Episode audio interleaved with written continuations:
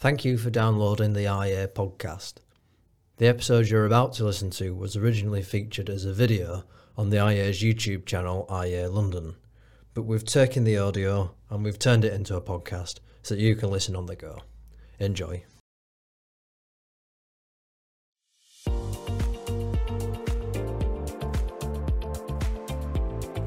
Well, welcome, welcome, welcome, everybody. Thank you very much for joining us on this beautiful sunny afternoon. My name's Mark Littlewood. I'm the Director General of the Institute of Economic Affairs. Great pleasure to be welcoming back our guest of honour um, to join us for an in conversation today. We've got a lot to get through. Uh, it doesn't need much of an introduction, but he's going to get one anyway. Uh, scourge of the political establishment, uh, living, breathing, walking, talking nightmare for the Liberal metropolitan elite previously the leader of UKIP and the Brexit Party. Uh, a man whose detractors say he never actually successfully got elected to the domestic parliament, but so successful was he at being elected again and again to the foreign parliament that he eventually achieved his lifelong ambition of escaping its embrace. Uh, reckoned by many to be the most influential politician of a generation or more. Please give a very warm welcome to Nigel Farage. Thank you.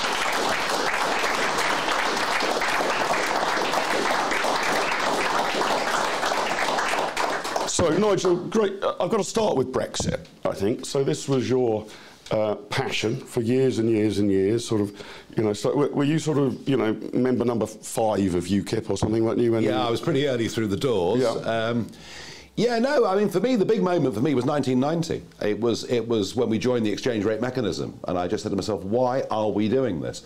I worked on the London Metal Exchange at the time, and well, as I always say, in those days in the city, we worked in the mornings. The afternoons were negotiable. um, I was very rarely back, but but you know, when the phone rang, it could be Paris, it could be Frankfurt, but it was more likely to be Singapore or Santiago. It was genuinely a global market. London was the leader.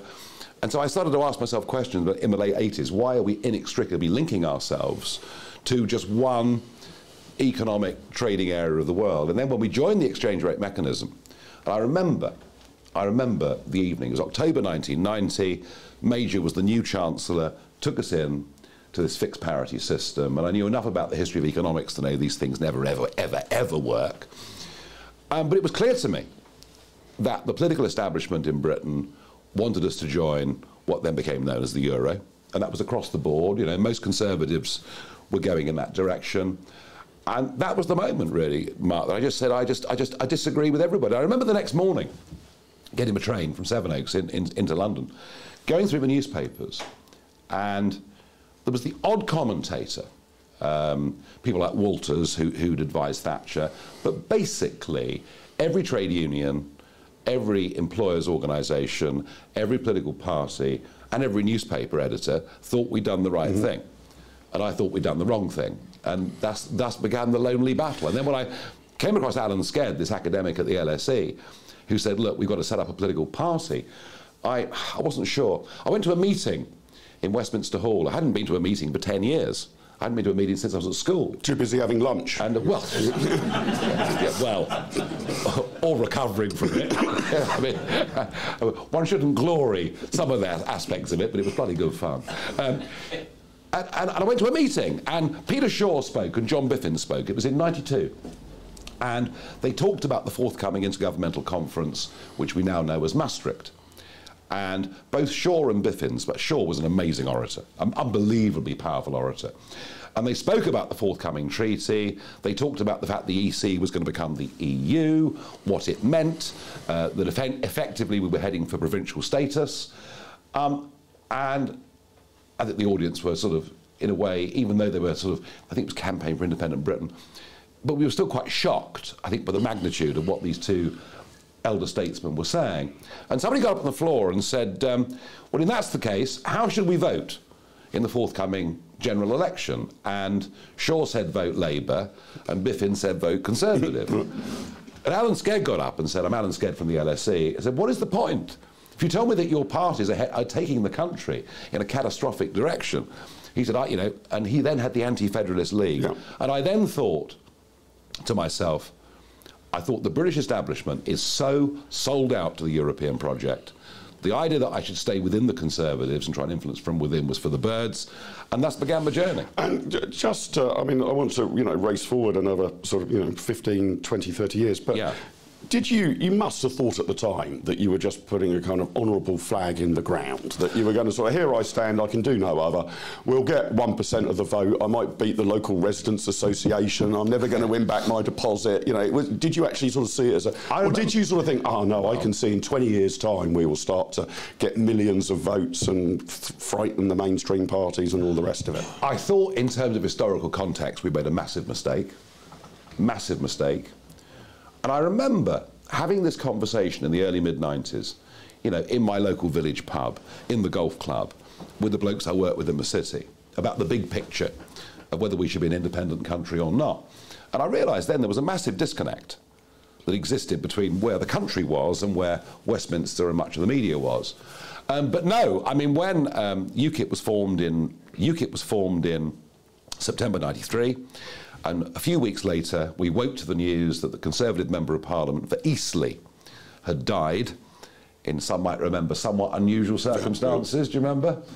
The, the, the, the, stockings and the thing round the neck and the orange in the mouth and it depends where you went to school, I suppose, how you feel about it. But and so, you know, UKIP faced its first ever by-election, and I said, I am that soldier, and I did it, got a thousand votes, um, and even if it was just a futile gesture, I enjoyed it so much. Right. I decided that it's sort of fighting elections became my hobby.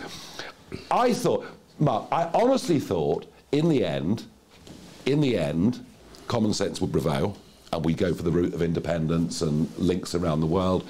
So I, I always thought we'd win.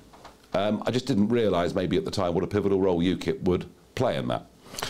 And if we were to go forward to 2016, did mm. you hmm. think, were you really confident that the Leave side would win? I mean, the bookmakers' odds were more that Remain would win. It would be a close run battle. Did you see that at the outset as, well, we might get 40, 45% of the vote and then we'll have to go again, a bit like the Scottish nationalists? Or did you think, this is it, this is now do or die, this is D Day? You know, I, my entire political career will either end in futility or success as the votes come in over the night? I remember the 1st of January 2016 uh, waking up, uh, knowing the referendum would come that year. There was no way Cameron was going to wait. There was no way he was going to wait. You know, he, would, he didn't want this dogging the entirety of the Parliament. And I remember the 1st of January waking up and, and thinking hard about it. And my nightmare was, what if no other political figure backs leave? What if I'm completely on my own in this? Mm -hmm.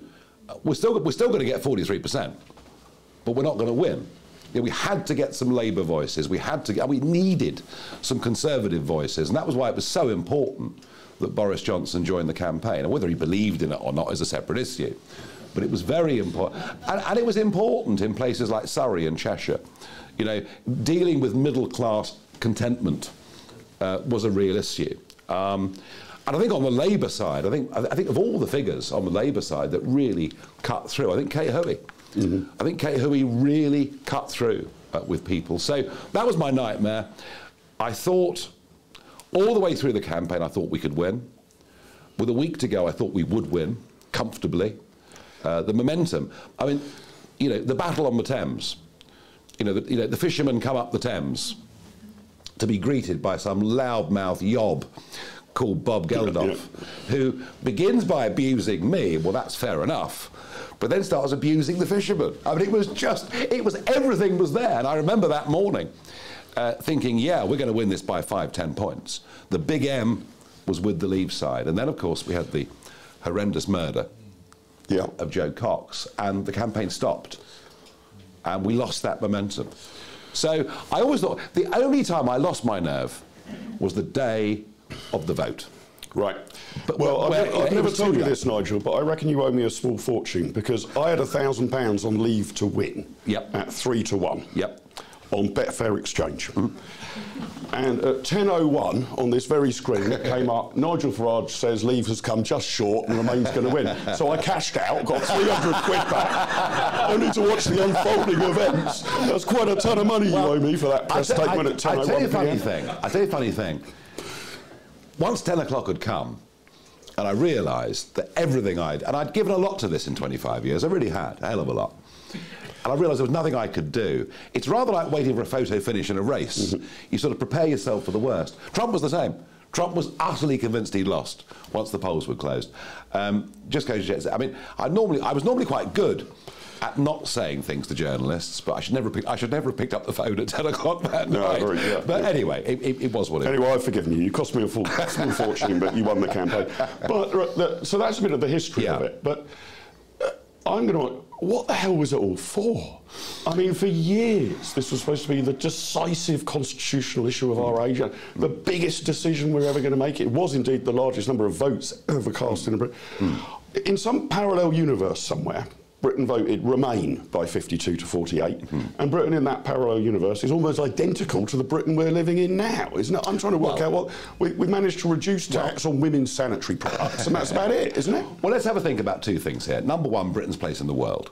All right. I think there's no question that Britain's place in the world is now stronger as a result of Brexit. I thought the AUKUS deal actually said a hell of a lot. That would never have been done as EU members. Mm-hmm. Um, uh, I thought that was significant uh, the vaccine rollout. I mean, we were free to make our own decisions, and the right decisions got made. The right woman got appointed, the job got done. That wouldn't have happened. You know, that wouldn't have happened, you know, because don't forget that vaccine rollout in, in, in the EU was all down to um, an, an, an, appointed commissioner from Cyprus who made such a horlicks of it, they all in the end went off in their own directions. I think the stance that Johnson's taken on Ukraine, you may agree or disagree with that stance, but that's not the point you know, actually freed from EU foreign policy, uh, we're able to do those things. So I think our place in the world is undoubtedly stronger as a result of Brexit. When it comes to what was it all for domestically, um, as we're under a government that masquerades as being conservative, but increasingly adopts a European model towards almost everything. Um, I remember in the founding days of UKIP, a chap on the NEC who was a lifelong Labour, hard left Labour, and you know, we'd after the NEC meeting go for a drink and we'd agree and disagree. We'd disagree on all sorts of stuff. And we had both agreed a truce that leaving the EU would give us back our birthright to mismanage our own country. and I think that's what's happening. Look, there are clearly fantastic Brexit, Brexit opportunities that have been squandered. I will say this. You know, Mrs May's deal was a complete sellout, a complete catastrophe. Um, and I was bitterly disappointed that Jacob Rees-Mogg and Boris Johnson voted for it on the third time of asking. When Boris went in that October as you know the new prime minister to renegotiate, I was there, and the one commitment we got was that the UK would not be tied into the customs union. That was a win. But the rest of it was exactly the same as before. All the other criticisms that had come from the May deal were still exactly the same. The document was fundamentally the same.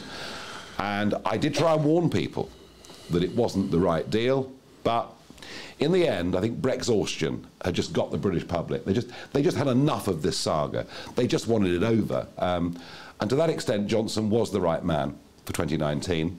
Um, a lot of people ask me, well, do you regret effectively endorsing him for the general election in that year. No, I thought the prospect of the Liberal Democrats winning lots of seats across the south and the west, the prospect of, you know, Corbyn leading a coalition British government was too awful. So Johnson was the right man for the job, but it remains a terrible deal, and we see it, well, constitutionally with Northern Ireland, we see it with fishing. I mean, they're the things we're bound by. The frustration mark is that we're not doing the things that we're free to do.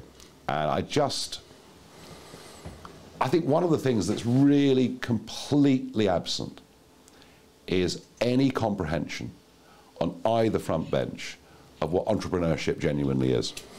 You know, entrepreneurship is about, you know, a bloke who decides he's going to set up a local plumbing business mm-hmm. on his own, and his wife's going to be the accountant, and she's going to speak to the clients, and they take on a, a school leaver to work for them, yeah. and they borrow a few bob from the bank to do it. They're entrepreneurs. They're entrepreneurs, and there's no connection with them. There's no understanding uh, of them. In fact, Rishi Sunak actually during lockdown even threatened the self-employed. Do you remember? Saying that in the future they must start, you know, paying their fair share. Um, and it's on those areas where It's on those areas where classic supply side reform that makes life easier for men and women to decide to go in on their own, to give it a go, to take a risk. But that, that was a British competence anyway, right? I mean, you know my antecedents. I used to be extremely pro EU because I saw in it a kind of cosmopolitanism.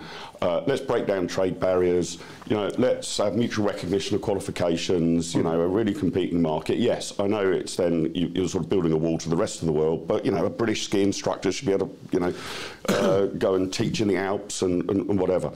Um, but then what swung me over to the Leave side was that the European Union became ever more statist and intrusive, mm-hmm. that saw its aim not as breaking down barriers, but uh, determining the exact nature of a health warning on a cigarette packet in all 27 provinces, the exact maximum suction power of a vacuum cleaner, uh, you know, exactly how a light bulb should be. I, this is madness.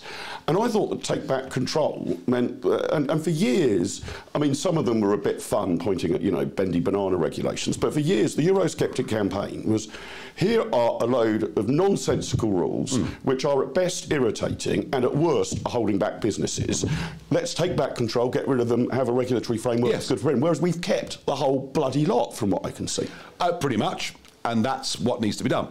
That is what needs to be done. It is that stuff in terms of environmental law, employment law, uh, health and safety at work. Where it's excessive, it needs to be reduced. It needs to be, I mean, even simplified would help. Uh, and this government have not grasped it, and I keep asking this question of senior Conservatives, at least the ones that will speak to me. Um, and, and I'm told we've been too busy with the pandemic. You know, we haven't had time to address this stuff. And they've got to get a grip on this pretty damn quickly. They've got, you know, they've been in power for a long time. The economics are moving against them. Um, if they're not able to mobilise entrepreneurial Britain to go out and vote for them en masse at the next election, they're pretty much doomed. Because you think about it, you've got somewhere between five and a half and six million people who are self-employed, you know, company directors, sole traders. You add to that their extended families. Now you're looking at a very, very big percentage of the UK voting population is connected to small and medium, mm-hmm. small, genuinely small and medium-sized enterprises. And unless the Conservatives can get an overwhelming vote for them from them, they've got no chance next time round. And how would you tackle it in a practical sense? I mean, do you think, for example, a radical solution, but I can't see why we couldn't embrace this, would be to sunset clause the entire acquis communautaire to say, let's give it a few years, let's say the whole lot falls on you, the 1st of January 2030. You, you, need you know, 10 years. Right, so we've got 10 years, yeah. the whole lot will fall on the 1st of January 2030. In the meantime, you've now got six or seven years to work out which bits you want to keep, but the default is it goes rather than it stays, whereas we've locked ourselves into a default. Well, you could do that, it's not a bad idea. Um, Parliament would be busy day and night for the. I mean, our MPs. Yeah, but deciding our MPs would have to work hard. How about that? But they'd be um, on the um, back foot. They would be. They would be yeah. defending existing regulations rather than bringing in new British ones. I, I mean, let's see if Jacob Rees-Mogg comes up with a big idea. All right, because he's now the guy that's been tasked to do this. By the way, I thought him turning up at the empty office in Whitehall and leaving the note, sorry I missed you, because yeah, yeah. you're all working from home. That's just about the best thing the government's done for a very, very long time. Uh, let's see what Jacob comes up with, but they've got to do something and do it quickly. Moving on from um, Brexit, Europe, you're um, deciding that one referendum victory wasn't enough for you in your career, you've been challenging the government on net zero. Yeah. And uh, we, have had your friend Richard Tice recently. Yeah. We'll, we'll link to the debate I had with him. You think there should be a referendum on net zero environmental well, policy, is that right? I think the government should rethink its policy on net zero. I think we should have a more honest conversation with the British public about what's actually going on. I think if we have that debate, we'll realise what an act of self harm we're putting upon ourselves. Uh, and in many areas, for no CO2 benefit whatsoever. You know, Boris Johnson says, isn't it marvellous that we've reduced our CO2 output by 44% since 1990? We're leading the world. Well, if you decide to import your energy rather than producing it yourself and export your manufacturing jobs, is it any wonder that your CO2 emissions have gone down, but globally they've gone up? you know, you close a steel plant in Redcar, it moves to India. The steel's produced under lower environmental standards and the goods are shipped back. I mean, that's the madness of it. So, so I'm saying, unless we have a proper rational debate on this, that we, it, it is an issue that is so fundamental uh, that we have to have a referendum on it.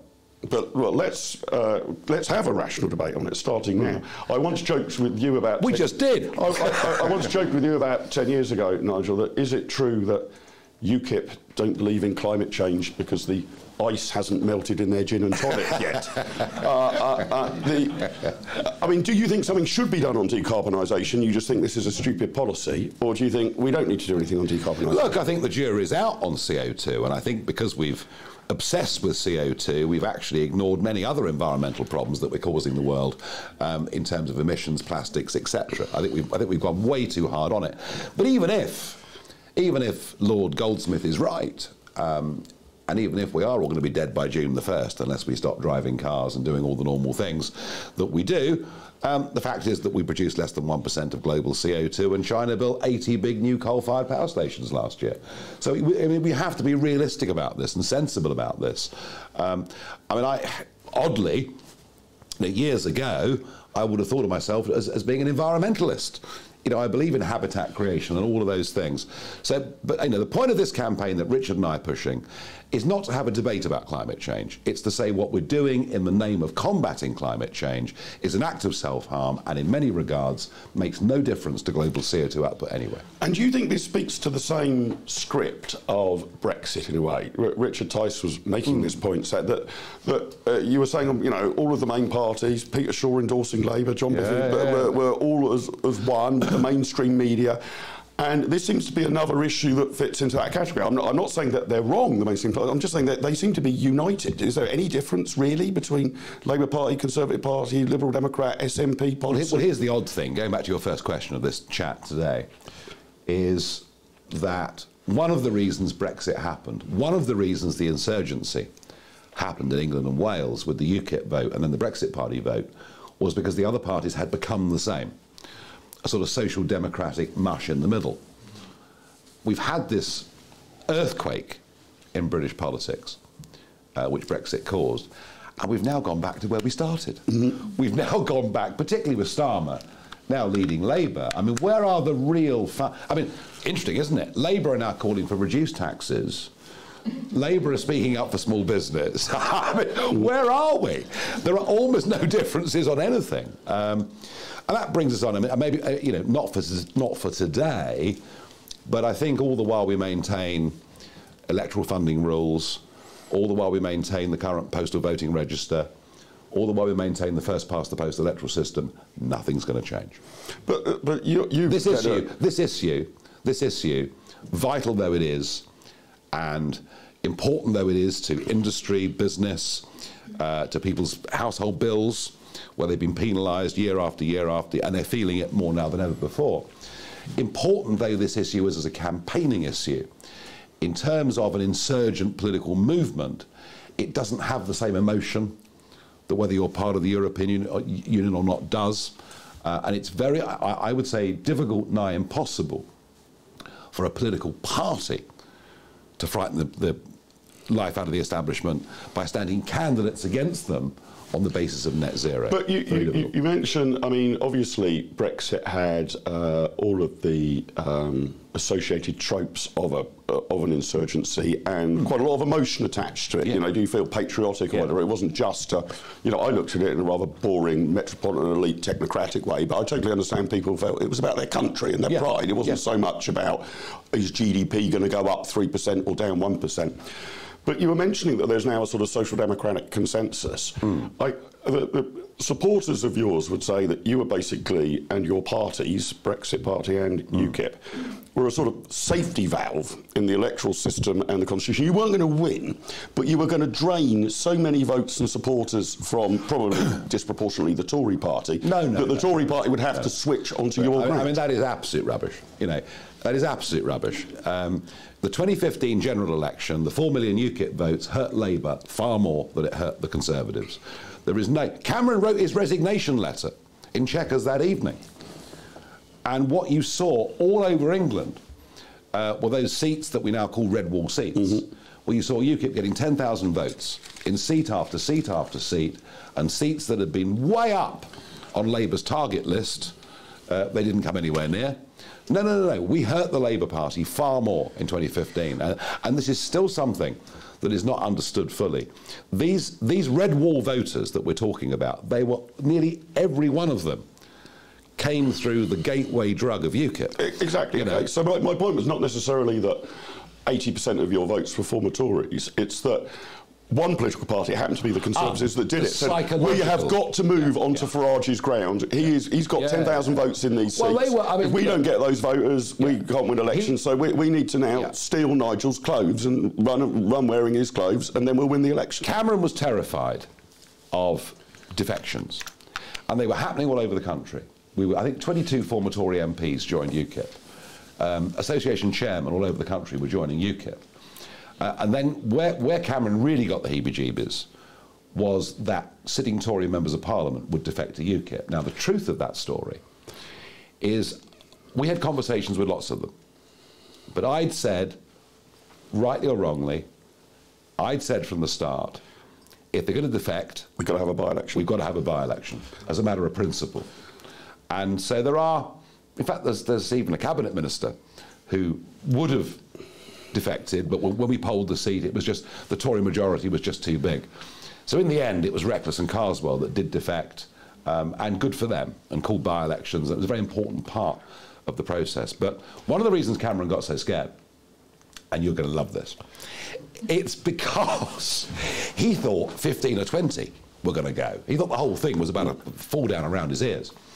And a piece appeared in one of the gossip columns about Stuart Wheeler, the late Stuart Wheeler, great Stuart Wheeler, uh, being seen at a particular Italian restaurant just off Berkeley Square with various members of parliament. So Stuart rang me up. He said, "Oh, I'm so sorry, Nigel. I caused you this embarrassment that uh, the, press have found out where I'm taking these Tory MPs for lunch. I promise." And you said I you sent the press I, to I the restaurant. Promise, yeah. I promise I won't do it again. I said, Stuart, go every bloody day. Yeah, yeah, Take someone every day.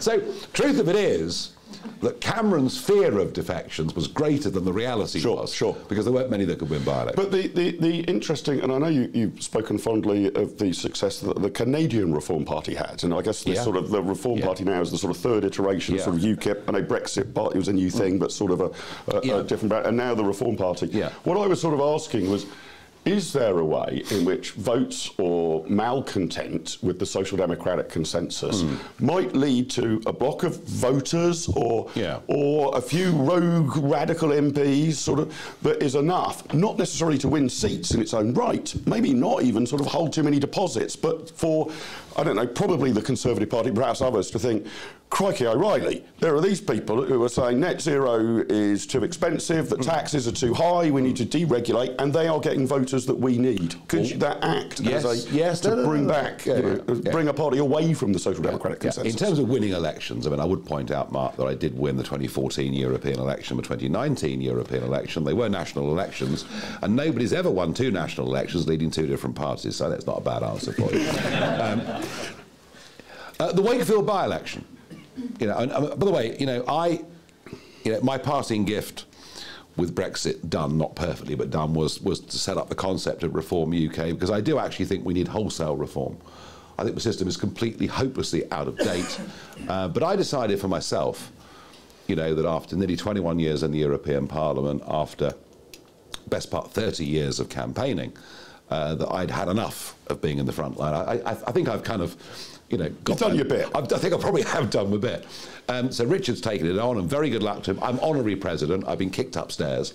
Um, but I still want the agenda to succeed. The Wakefield by-election is a big opportunity for this. You know, if if if if if Tice and the team can get a can get an appreciable vote in that by-election in Wakefield, that will begin to have those kind of ripples that you're talking about.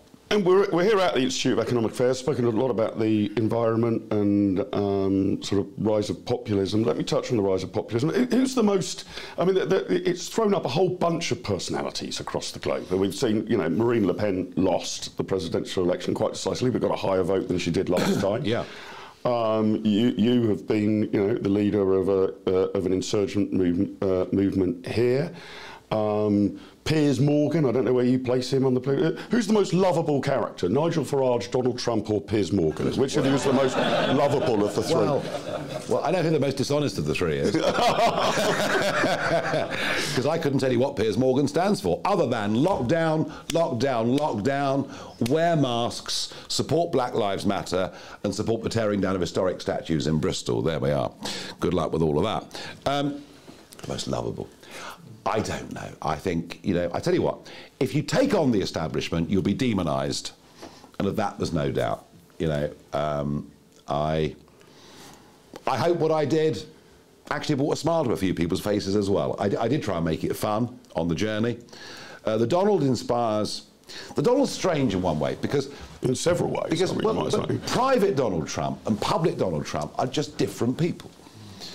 I was at Mar-a-Lago well, Piers has told you this already, of course, but I, I, was I was at Mar-a-Lago two and a half weeks ago. I mean, he was just the life and soul of the party. You know, we had a private meeting. We then went into the, the terrace restaurant, and there were probably sort of 40, 50 diners on the terrace. I mean, you know, he literally goes around, he speaks to everybody. He was even DJing. He was DJing on his laptop, you know, playing requests, and just huge fun to be with, enormously funny. And you put him on a platform, and it's kind of all this. That's done very well. Um, but but is he speaking to the? I mean, it's been. Oh, long, is he speaking to the same sort of insert? Oh, like, is yeah. there a connection yeah. between Trump and Brexit? Oh, There's yeah, a sort yeah, of disillusioned yeah, block of voters. It's the same. Who are now homeless, and, and we're seeing a realignment in politics really across the democratic Western world as a consequence. We briefly saw it in the 80s. We saw that realignment with with Reagan. You know, we saw the Reagan Democrats, as they were called, mm-hmm. that got him that massive victory in 84. Huge, 49 states he won, you know. Uh, we saw it with Thatcher. We saw, you know, I mean, two million trade union members voted Conservative in, in 1979. It seems incredible, but it's true, because they knew the game was up and something had to change. And then we saw John Howard mm-hmm. in Australia doing exactly the same thing. So we saw that phenomenon in the 80s into the early 90s. Then, of course, the globalists took over. You know, the Blairs, the Clintons, the Schroders, whatever happened to him? And, and the lesson, the lesson of all of this for conservative politics is very clear. No conservative party can win a majority in the Western world without blue collar support. It's just as simple as that. And that's what the red wall phenomenon is all about, isn't it? It's about skilled labour. It's about people that were, you know, blue collar sounds derogatory. I don't mean it to be that at all. Um, that's what it's all about. So do you think the Red Wall's the sort of new Essex? I mean, I was looking back at the history books when Essex voted for Margaret Thatcher so decisively. Yeah. It was sort of assumed fleetingly, ah, well, you're going to have to spend a lot more on welfare in Essex, and you're going to have to have a lot more government intervention no, in Essex. No, it, it, turned out to be the throbbing heartland yeah. of the Thatcherite revolution. They wanted lower taxes, yeah. lower regulation, get the government out of my way. I want to make my own money. I want to keep more of my own money. Do you think that's what's happening in the Red Wall? That the, the Conservative Party is actually misidentified the vote. The assumption is, ah, well, we've got to keep them happy. We've got to build a new roundabout in Rotherham or whatever it might be. No, uh, yeah, and, and yeah. actually, they should be slashing no. tax, slashing regulations. They want their kids to get a good education. They want their kids to get high-earning jobs. They want their kids to buy houses. Um, but they do want some things from the state. You know, they'd like to see a GP, which isn't happening. Um, so the levels of discharge. Oh, nearly forgot. They'd also like the promises on immigration to be honoured, which they're not. And you know, we see the cross channel traffic, and it's enraging people in those seats. When they realise that actually the points based system that Johnson's government has put in place has lowered standards to the extent that I have no doubt that 2022 will be the biggest ever year for net migration into Britain, they're going to be absolutely hopping mad. But this is yet another example of something which we can now mismanage ourselves rather than having mismanaged for us from Brussels, right? True.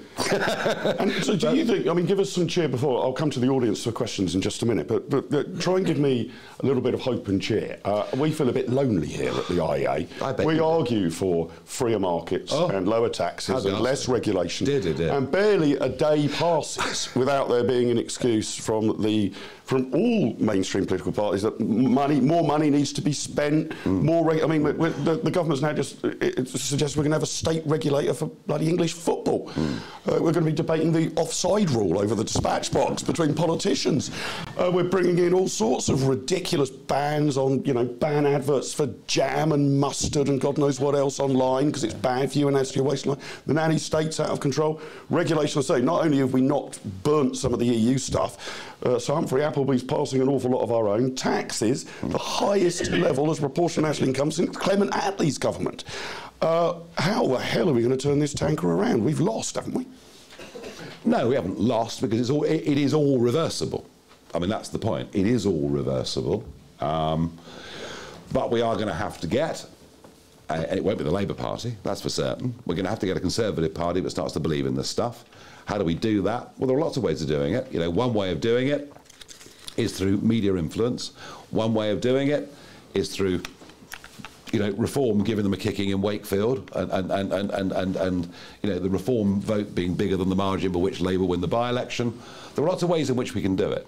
Um, I think we do, you know, we, we do tend through history to have pendulums that go back and forth on social attitudes, on economic behaviour.